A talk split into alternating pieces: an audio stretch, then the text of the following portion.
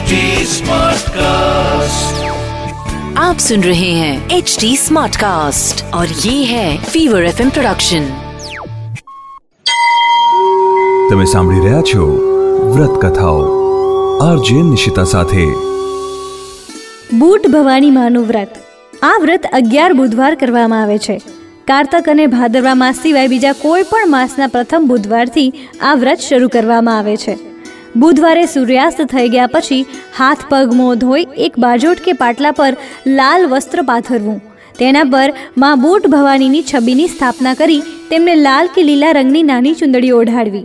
પછી તેમને ચાંદલો કરી અક્ષતથી વધાવવા. છબીની જમણી બાજુએ ઘીનો દીવો કરવો અને ડાબી બાજુએ ત્રણ અગરબત્તી પ્રગટાવવી. ત્રણ કરતાં વધુ કે ઓછી અગરબત્તી ન કરવી. છબી પાસે લાલ રંગનું એક ફૂલ મૂકવું. ત્યારબાદ નવ વારમાં બૂટ ભવાનીનો ઓમ બૂટ ભવાની માતે બ્યો નમઃ મંત્ર બોલી પ્રણામ કરવા. આ મંત્ર નવ વાર બોલવો. શરૂ કરીએ બૂટ ભવાની માના વ્રતની કથા. પૂર્વકાળની વાત છે. મિથિલા નગરીમાં રામસેન નામનો રાજા થઈ ગયો. આ રાજાની રાણીનું નામ પદ્માવતી હતું. તે ખૂબ જ રૂપાળી અને દેખાવડી હતી. તેથી રાજા તેને ખૂબ જ પ્રેમ કરતો હતો. પણ આ રાણી સ્વભાવે અભિમાની, ઈર્ષાખોર અને કટુવચન બોલનારી હતી. રાજા રામસેન પોતાની રાણી પદ્માવતીના રૂપનો દીવાનો હતો. તે રાણીની દરેક ઈચ્છાને પૂરી કરતો. તે પોતાનો ઘણો ખરો સમય રાણી પાછળ જ વિતાવતો. તેથી રાજકાજમાં વ્યવસ્થિત ધ્યાન પણ આપી શકતો નહીં. સમય જતાં આ રાણીએ એક સુંદર પુત્રને જન્મ આપ્યો. પુત્ર જન્મ બાદ રાણીના અભિમાનમાં ઓર વધારો થઈ ગયો. પુત્રના જન્મ બાદ પણ રાણી પોતાની જાતને ખૂબ જ સાચવતી. તે ઘણો ખરો સમય પોતાના શૃંગાર પાછળ જ બગાડતી હતી. તેથી પોતાના બાળકને તે વાલ પણ કરી શકતી નહીં. દાસીઓ જ કુંવરને રમાડતી જમાડતી. એક દિવસ રાણી પદ્માવતી સોળ શણગાર સજી પોતાની સખી માયાવતીને ઘરે મળવા ગઈ. ત્યાં જઈ જોયું તો માયાવતીના ઘરે ઘણી સ્ત્રીઓ ભેગી થઈ હતી. તે બધી સ્ત્રીઓ નીચલા સ્તરની હતી. તેથી આ અભિમાની રાણીએ તેમને જોઈ મોઢું મચકોડ્યું. બધી સ્ત્રીઓ તો રાણીને આવેલા જોઈ પ્રણામ કરવા લાગી. પણ રાણી પદ્માવતીએ કોઈના તરફ ધ્યાન આપ્યું નહીં અને સીધી માયાવતીના શયનખંડમાં પહોંચી ગઈ. માયાવતી રાણી પદ્માવતીના સ્વભાવથી વાકેફ હતી. એટલે તરત જ રાણી પાસે દોડી આવી અને તેને બેસવા માટે વ્યવસ્થા કરી આપી. પછી પોતાની સખીની ખબર અંતર પૂછવા લાગી. ત્યારે રાણી પદ્માવતી બોલી, માયાવતી, તે ઘરમાં બધી કંગાળ ભિખારણોને શા માટે ભેગી કરી છે? માયાવતી બોલી, સખી આવું ન બોલ. આ બધી સુહાગણ સ્ત્રીઓને મેં બોલાવી છે અને એટલે જ તે અહીં આવી છે. આજે મારે બુટ ભવાની માના વ્રતનું ઉજવણું છે. તું પણ શુભ સમયે જ આવીશો આજે તને પણ મા બૂટ ભવાનીની વાર્તાના શ્રવણનો અને માના પ્રસાદનો લાભ મળશે. મા બૂટ ભવાની પરમ કૃપાળુ છે. રાણી મો મચકોડતા બોલી, હું કાંઈ વ્રત વ્રતમાં માનતી નથી. આ બધું તો નીચલી કક્ષાની સ્ત્રીઓ કરે. વળી મારે ક્યાં કોઈ દુઃખ છે? હું તો સુખની છોડમાં સ્નાન કરું છું. મારે કોઈની કૃપાની જરૂર નથી. સખી આવું ના બોલ. જીવનમાં બધા દિવસો સરખા હોતા નથી. અત્યારે તું માની કૃપાથી ખૂબ જ સુખ ભોગવી રહી છે. માની આગળ કોઈનું કાંઈ ચાલતું નથી. ભલે તું માની વાર્તા ન સાંભળે, પણ માનો પ્રસાદ જરૂરથી લઈને જજે. માના પ્રસાદથી આપણું જીવન પવિત્ર બની જાય છે. આમ કહી માયાવતી અંદર જઈ મગજના લાડુનો થાળ લઈ આવી. પછી તેણે માતાજીને પ્રસાદ ધરાવી, એક લાડુ રાણીને આપતા બોલી, લે સખી, આ મા બુટ ભવાનીનો પ્રસાદ છે. તે તું પ્રેમથી આરોપમાં તારું કલ્યાણ કરશે. રાણી પદ્માવતી તો સખી માયાવતીની વાત સાંભળી ગુસ્સે થઈ ગઈ. તે બોલી, હું આજે સુખ ભોગવી રહી છું, તે તો મારા ભાગ્યના લીધે ભોગવું છું. તેમાં વળી માતાજીનો ક્યાં હાથ છે? જો માતાજીમાં શક્તિ હોય, તો તે મારું સુખ છીનવીને બતાવે. તો જ હું તારી માને ખરી ગણું. આ વ્રત વ્રત તો માના નામે એક ઠીઠવાણું છે. હું તેમાં કંઈ માનતી નથી. અભિમાની રાણીમાં બૂટ ભવાનીની શક્તિથી સાવ અજાણ હતી. તેને ખબર ન હતી કે માં પડમાં ગરીબને ધનવાન બનાવી દે છે અને ધનવાનને ગરીબ બનાવી દે છે તેના માટે કાંઈ મુશ્કેલ નથી. તે તો સમગ્ર સૃષ્ટિની પાલનહાર છે. આમ, બંને સખીઓ એકબીજા સાથે વાતોની ટસલમાં આવી ગઈ. રાણી તો પ્રસાદ લીધા વિના જ મોં મચકોડી પોતાના મહેલે આવી ગઈ. તે રાતે જ અચાનક રાણીના રાજ્ય ઉપર આફત આવી ચડી. પાડોશી રાજ્યોનો રાજા ઓચિંતા મિથિલા નગરી ઉપર ચડી આવ્યો. ઓચિંતા હુમલાને કારણે રામસેનનું લશ્કર તે સેનાનો સામનો કરી શક્યું નહીં અને તે ભાગવા માંડ્યું. તેથી સેનાપતિએ પોતાના રાજા રામસેનને પોતાની રાણી અને કુંવર સાથે ભાગી જવા જણાવ્યું.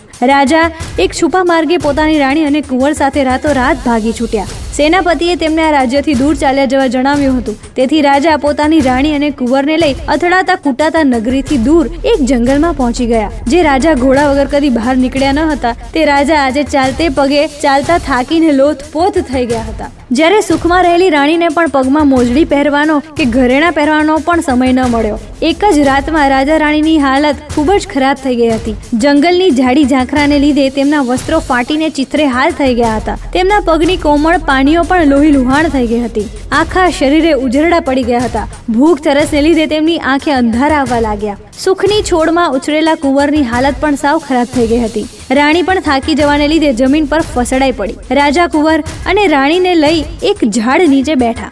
રાણીમાં તો બોલવાની પણ હિંમત રહી નહીં. તરસને લીધે તેના હોઠ પણ તરડાઈ ગયા હતા. રાણી કુંવરને ઝાડ નીચે બેસાડી રાજા પાણી લેવા માટે જવા લાગ્યો, કે ત્યાં જ એક કદરૂપી દેખાવાળી ડોશી આવી ચડી.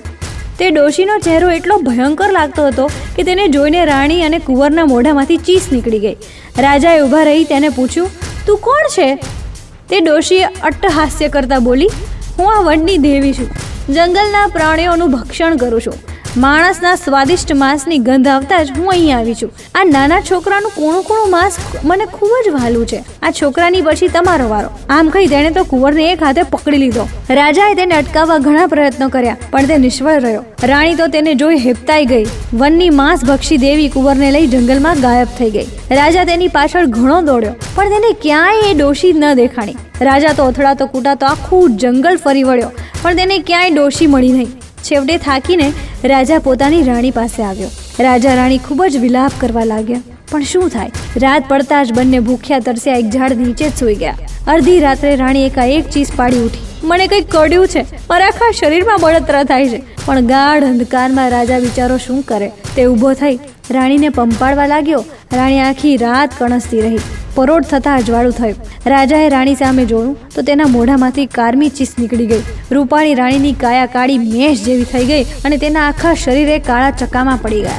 તે ડાકણ જેવી દેખાવા લાગી. રાણી પોતાના શરીર સામે જોઈ ગાંડાની માફક ચીસો પાડવા લાગી. મારી રૂપાળી કાયા ક્યાં ગઈ?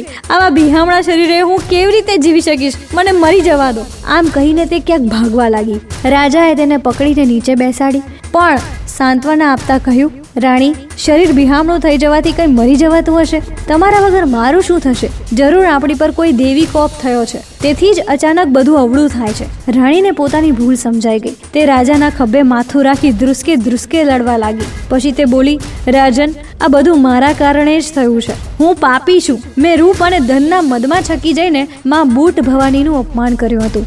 તેનું જ આ પરિણામ છે. આમ કહી તેણે રાજાને પોતાની સખીના ઘરે બનેલી સર્વ હકીકત જણાવી. રાજા રાણીએ બૂટ ભવાની માની માફી માંગી. રાજા રાણીએ જંગલમાં વૃક્ષોના ફળ અને પાન ખાઈ પેટ ભર્યું. પછી જંગલમાં આવેલા એક ઝરણામાં પાણી પી પોતાની તરસ છીપાવી પછી રાજા રાણી જંગલમાં આમ તેમ અથડાતા કુડાતા એક ગામમાં આવી ચડ્યા. ગામના પાદરે નાના નાના બાળકો રમતા હતા. તે રાણીનું બિહામણું રૂપ જોઈને ડરીને ભાગવા લાગ્યા. રાજા રાણી તે ગામમાં પ્રવેશ્યા. ગામના લોકો પણ બિહામણી રાણીને તાકી તાકીને જોવા લાગ્યા. રાજા રાણી ઠેક ઠેકાણે કામ માટે ફરવા લાગ્યા. પણ તેમને ક્યાંય કામ મળ્યું નહીં. જ્યાં જાય ત્યાં બધા કહે, આ બિહામણી ડાકણને ક્યાંય મૂકી આવ? પછી જ તને કામ આપ્યા. આ ડાકણને જોઈને તમારા છોકરા બી મરશે. રાજા રાણી નિરાશ થઈ ગયા. રાણીએ રાજા જોડેથી જતા રહેવાનું વિચાર્યું, પણ રાજાએ તેને હિંમત આપતા કહ્યું, અત્યારે આપણો સમય સારો નથી. એટલે બધી જગ્યાએથી આપણને જાકારો જ મળશે. આવા સમયે આપણે બંનેએ સાથે જ રહેવું જોઈએ. રાજા રાણી આખા ગામમાં રખડી પછી એક મંદિરમાં આવ્યા. તેઓ મંદિરના ઓટલા પર બેસી રડવા લાગ્યા. મંદિરના પૂજારીએ તેમને જોયા અને તેમની પાસે આવ્યો. મંદિરના પૂજારીએ તેમને કહ્યું, ભાઈ, તમે આ ગામના લાગતા નથી. તમે ખૂબ જ દુઃખી જણાવ છો. તમારી પત્ની આવી કદરૂપી કેમ છે? રાજાએ તેને પોતાની ઓળખાણ આપી અને પછી પોતાનો સર્વ વૃત્તાંત કહી સંભળાવ્યો. રાજાની વાત સાંભળી પૂજારીને ખૂબ જ દુઃખ થયું.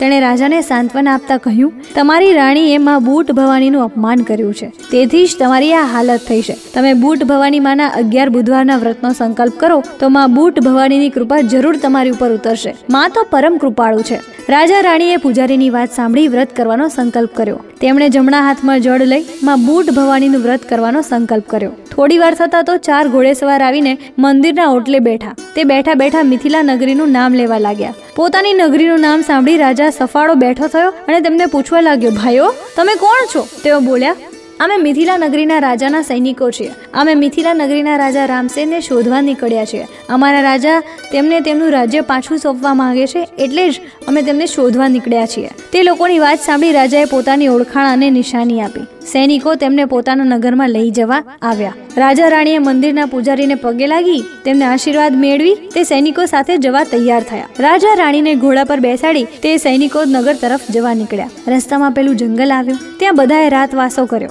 મધરાત થઈ કે ત્યાં પેલી બિહામણી ડોશી કુંવરને લઈ પાછી આવી. તેણે ધીરે રહી કુંવરને રાજા રાણીની વચ્ચે મૂકી દીધો. પરંતુ રાજા રાણી જાગી ગયા અને તેમણે ડોશીના પગ પકડી દીધા અને બોલવા લાગ્યા, માં, અમે તમને ઓળખી ગયા છીએ. આપ જ બુટ ભવાનીમાં છો. માં, અમે તમારા નાના બાળકો છીએ. અમારાથી ભૂલ થઈ ગઈ, અમને માફ કરો. બિહામણી ડોશીએ રાજા રાણીના માથે હાથ ફેરવ્યો કે રાણીની કાયા ફરી કંચન જેવી થઈ ગઈ. રાજા રાણીએ માને પોતાના અસલી સ્વરૂપના દર્શન દેવા વિનંતી કરી. માં બૂટ ભવાનીએ તેમને અસલી સ્વરૂપના દર્શન દીધા. રાજા રાણી તો માં અષ્ટભુજાડી બૂટ ભવાનીના દર્શન કરી ધન્ય ધન્ય બની ગયા. સવાર થતાં રાજા રાણી અને કુંવર પોતાના રાજ્યમાં આવ્યા. તે રાજાએ રામસેન રાજાની માફી માગી અને તેમનું રાજ્ય તેમને સોંપી દીધું અને પોતે પોતાના રાજ્યમાં ચાલ્યા ગયા. રાજા રાણી અને કુંવર પોતાના મહેલમાં આવી રાજી રાજી થઈ ગયા. તેમણે મનોમનમાં બૂટ ભવાનીને પ્રણામ કર્યા રાણી પદ્માવતી તરત જ પોતાની સખી માયાવતીને ઘરે ગઈ અને મા બૂટ ભવાનીના વ્રતની વિધિ જાણવા વિનંતી કરવા લાગી. રાણીનું અભિમાન દૂર થયેલું જોઈ માયાવતીના હરખનો પાર ન રહ્યો. તેણે પોતાની સખી પદ્માવતીને માની વ્રત વિધિ જણાવ્યા. રાજા રાણીએ વ્રત ખૂબ જ શ્રદ્ધાપૂર્વક કર્યું અને વર્ષો સુધી રાજ્યનું સુખ ભોગવી અંતકાળે વૈકુંઠ ગયા. મા બૂટ ભવાની, જેમ તમે રાજા રાણીને ફળ્યા, તેવા તમારા વ્રત કરનાર અને કથા સાંભળનાર સૌને ફળજો. અસ્તુ. અસ્તુ. આવી જ બીજી વ્રત કથાઓ તમે સાંભળી શકશો એચટી smartcast.com પર અને બીજા લીડિંગ ઓડિયો પ્લેટફોર્મ્સ પર. ફીવર એફએમ ઓફિશિયલ ના નામથી તમે અમને સોશિયલ મીડિયા પર પણ મળી શકશો. ઇન્સ્ટાગ્રામ ફેસબુક અને ટ્વિટર પર મારી સાથે ટચમાં રહેવા માટે આરજે નિશિતા નામથી સર્ચ કરજો. For more podcast log on to htsmartcast.com or સુનો નયે નજરિયે સે. તમે સાંભળી રહ્યા છો વ્રત કથાઓ. आरजे निशिता साथे। आप सुन रहे हैं एच डी स्मार्ट कास्ट और ये था Fever F production H smart cast